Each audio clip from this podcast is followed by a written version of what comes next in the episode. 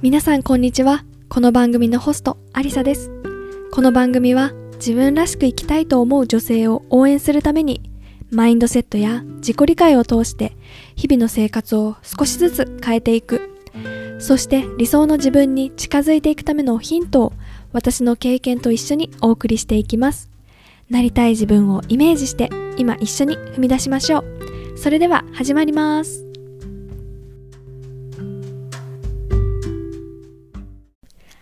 皆さんこんばんは。アリサです。いかがお過ごしでしょうか？ハロウィンも終わりまして11月に入りましたね。皆さんどんな風にお過ごしでしょうか？えっとイギリスはですね10月31日にサマータイムが終了しまして切り替えの日となりました。でそれまでは日本との時差が8時間だったんですが今は日本との時差が9時間になりました。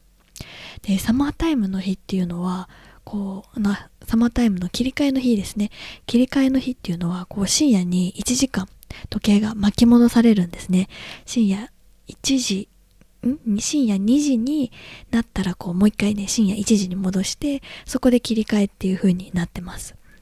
でなので深夜にそれが行われるので朝起きて今何時なのかっていうのをアナログの時計と見てこれは合ってるのかっていうのをね携帯の時計と確認してああ今この時間になったんだなっていうのを確認するっていうことをやりました。あの携帯のスマホのとかパソコンはこうあの自動的にねこう住んでる地域とかをこう考慮してくれてやってくれるんですけどアナログの時計はそうもいかないのでしっかりねチェックして。なんだかねその日はすごく1時間あのおまけが来たような気分でいろんなことがなんか1時間増えたっていうだけでなんかすごくねハッピーでいろんなことが進んだななんて思っています。で日本にはこの文化っていうのないですよね。アメリカとか他の国でもサマータイムとかってあると思うんですけど日本って年間通して同じ時間タイムゾーンなのでこう切り替えの日っていうのが何ともねこう新鮮で面白いなっていうのを感じました。でやっぱりね11月に入ってきてこうハロウィンも終わってどんどんねあの日が昇るのが遅くなってきたなっていう風に感じています。ちょっと余談ですけどイギリスのハロウィンはどうだったかっていうのをちょこっとだけお話しするとこうやっぱりねあのなんだろうな大きい大きいというか語学学校にいた時はハロウィンパーティーとかあったんですけど、まあ、普通に働いてたりあのお子さんがねあの近くにいるような家庭じゃないとあのあんまりねハロウィンハロウィンっていうのはねそんなに私は感じなかったかなっていうふうに思ってます、まあ、会社のね帰りとかあの遊びに出かける時に電車の中でこうね仮装してる子供たちがいて可愛いなぁなんて見ていました。はい。で、もうそれよりね、どちらかっていうともうクリスマス、クリスマス、クリスマスっていう感じで、もうスーパーから、もうデパートから、もうあらゆるところ、もう街もみんなもうクリスマスに向かってまっしぐらっていう感じで、どっちかっていうとね、クリスマスに向けてみんなワクワクしてるなっていうのを感じています。で、まだ11月入ったばっかですけど、もうね、12月の終わりのね、クリスマスに向けてみんなウキウキしてるんだな、なんて思うとね、なんともね、あの素敵なイベントだな、なんて思っています。やっぱりね、あの、日本の人にとってクリスマスとか、でもあの年末年始のお休みっていうこう一括りに近いかなと思うんですけどやっぱりねこっちの人にとってはクリスマスってとても大切なあの行事であることには本当に違いないんだなっていうのを感じました。であと11月に入って、ま、日本も結構寒くなってきたっていうのを聞いています。でやっぱりイギリスもとても寒いです。であの常に寒いかって言われるとこう何て言うんですかね。やっぱり外外を歩いてるとすごく風が冷たくて、まあ、結構雨も降ったりするので雨と風がダブルパンチされると結構しんどいなっていうふうには思ったりもします。ただ一方で家の中はとても暖かいです。で、なんでかっていうと、こうセントラルヒーティングって言って、こう家の中をこう一括で管理して、あの、暖かさをね、こう保ってるっていうシステムが入っているので、まあ、大体どの家も入ってるんですけど、それによってすごく暖かくあの保たれています。どれくらい暖かいかっていうと、あの結構私は半袖でも過ごしてるくらいあったかいかなっていうふうに思っています。でちょっとこれは余談ですけどやっぱりセントラルヒーティングってこうあの暖房のね料金が結構お金がかかるのでその家によってはですねこう住んでる大家さんがこう何時から何時まではつけませんって言ってこうスイッチ切っちゃったりするようなね家があって家を借りる時はこうセントラルヒーティングが24時間あの稼働しているか止められないかっていうのをね確認しながらあのはい家を探しました。いや本当にねあのお話で聞くのはこう何時から何時はこう暖房高いからつけないって言ってすごく寒い思いをしてるっていう風なね話も聞いたんですごくねそれはこうやっぱ寒いだけで身もね心もこうギュッとしてしまうのでやっぱりこう快適に過ごせる環境っていうのは大切だなっていう風に思っています。っていうのがねちょっと余談でした。ということで今日はどんなお話をしようかとというと今日はですね不安な気持ちとの向き合い方についてお話ししたいなというふうに思っています。でなんでこれをお話しようかなって思ったかっていうとですねこうイギリスに行くっていうことこっちに来るって決めた時にこうよくいろんな人からこう不安はなかったですかっていうのをすごく聞かれました。でまあ最初にそれの答えを言うとこうまあ一つも不安がなかったかっていうとまあそれは嘘になるかなっていうふうに思います。まあ多少なりともあのこうね不安というかそういう気持ちはあったかなっていうふうに思います。それはやっぱりこう仕事が見つかるかもわからなかったし住む家もちゃんと決まるかもわからなかったし、まあ、どうなるかいつ決まるかっていうこう保証も何もなかったからそれは確かにまあ不安な不安になる要素としてはあったかなっていうふうに思います。でもどちらかっていうとこうやっと行くぞっていう気持ちの方が大きくてなんかねこう、うん、不安で眠れないとかっていうのはなかったかなっていうふうに思っています。でなんでこう私がそういうふうに思えたかっていうと、まあ、結構普段から不安な気持ちとか感情がどういうふうなねこう理由から来てるんだろうっていうのをよく考えていました。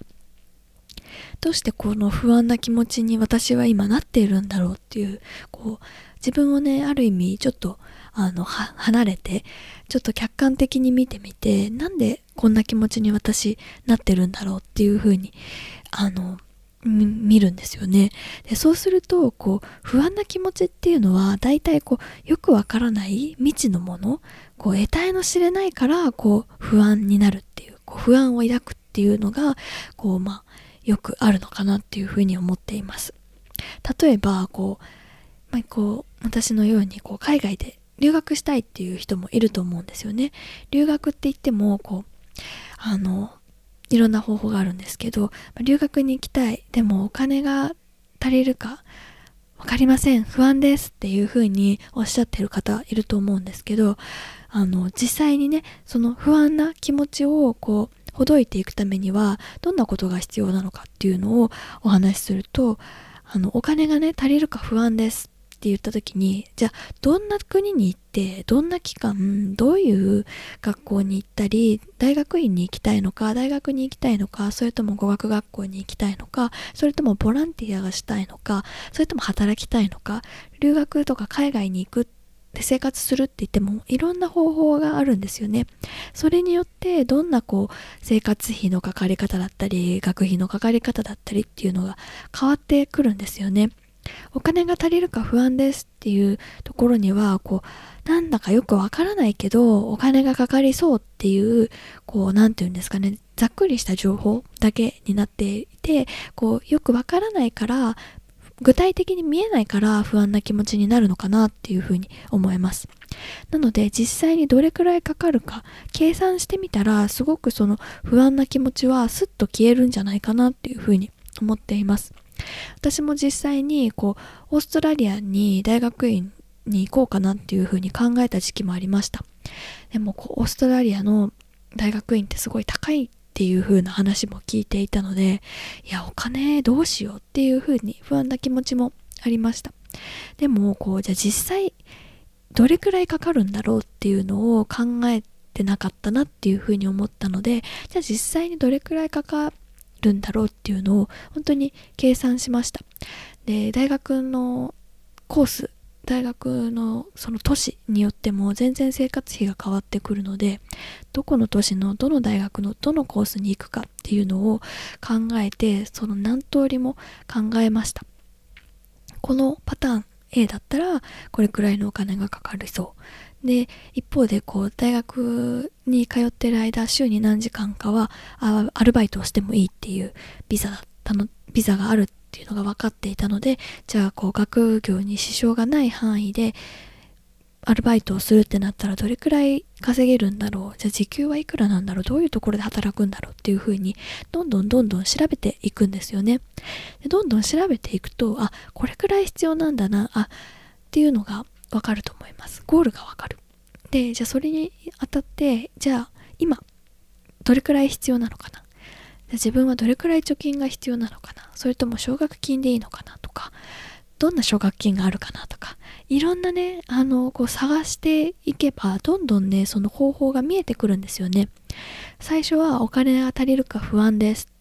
ていうこうざっくりしたこう得体の知れないものにぶつかってあ不安だからできないっていうふうに考えるんじゃなくて不安な気持ちはきっとね得体がわからない得体の知れないものだからよくわからないからなんかこう不安に感じるだけれどもじゃあ実際にどれくらい必要なのかが分かって自分の今持っているお金との差があるっていうことが分かったらじゃあその差を埋めるために何ができるかっていうふうにどんどんアクションに結びつけられるんですよね。なのでこう不安っていう気持ちを抱いた時にそれはいまいちよくわからない得体の知れないものだから不安なのであってそれをね得体が知れるように自分でこう調べていったり人に誰かに聞いたりこうねこうカウンセリングを受けたりとかねいろんなね情報なんてこう今の時代どこにでもねもうネットで探せばいくらでもあるんですよ。それなのにこう足りるかお金が足りるか不安ですっていうざっくりねしたところで立ち止まってしまうのはすごくもったいないことだなっていうふうに私は思っていてその不安っていうふうにこの得体の知れないものにぶつかった時にじゃあ自分はどんなところにその不安になってる原因があるんだろう？じゃあそれを解決するためにはどんな風な方法があるんだろう？っていう風に考えていくと一つ一つこうその不安が取り除かれていくのかなっていう風に思っています。で今こう具体的に例として留学の話をしましたけどこれはこう私生活の生活の中でも使える方法かなっていうふうに思っています皆さんの中でもたまにこうなんかよくわからないけどすごく不安な気持ちにとかになったりすることってありませんか？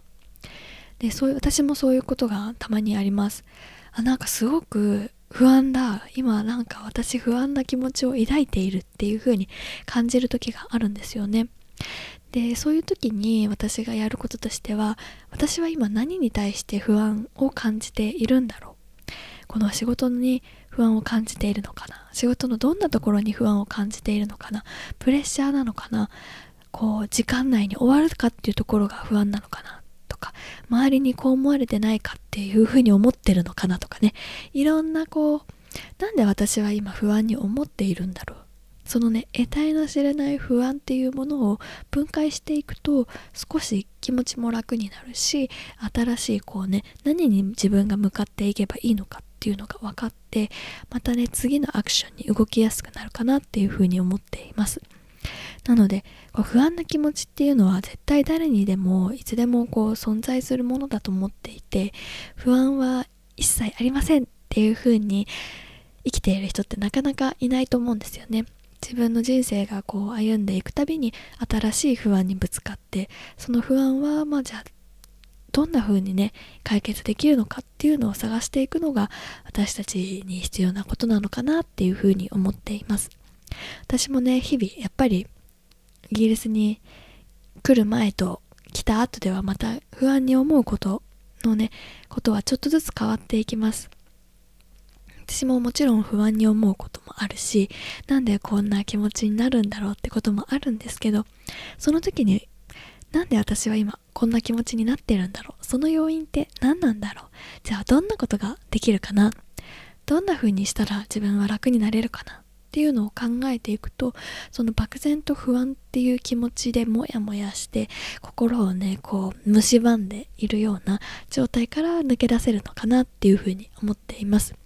結構ね季節の変わり目だったり自分のホルモンバランスによって結構感情がねこうブレたりすることも多いと思うので是非ね聞いていただいている皆さんの中でもあなんか最近すごいこれに関して不安だなとか不安に思ってることあったんだよねっていう風にね思ってる方是非ねじゃあその不安ってどっから来てるんだろうとかどういう風にやったらこうその不安って消せるかなとか何が私できるかなとかそういう風にね少しねその不安を少しずつもやをね取るっていうことをやってもらえたらいいのかななんていうふうに思っています。今日は不安な気持ちとの向き合い方についてお話ししました。是非ねこれをね少しでも役立てて気持ちが晴れるように過ごしていただけたらなというふうに思います。今日も最後まで聞いていただきどうもありがとうございました。また次のエピソードでお会いしましょう。バイバイ。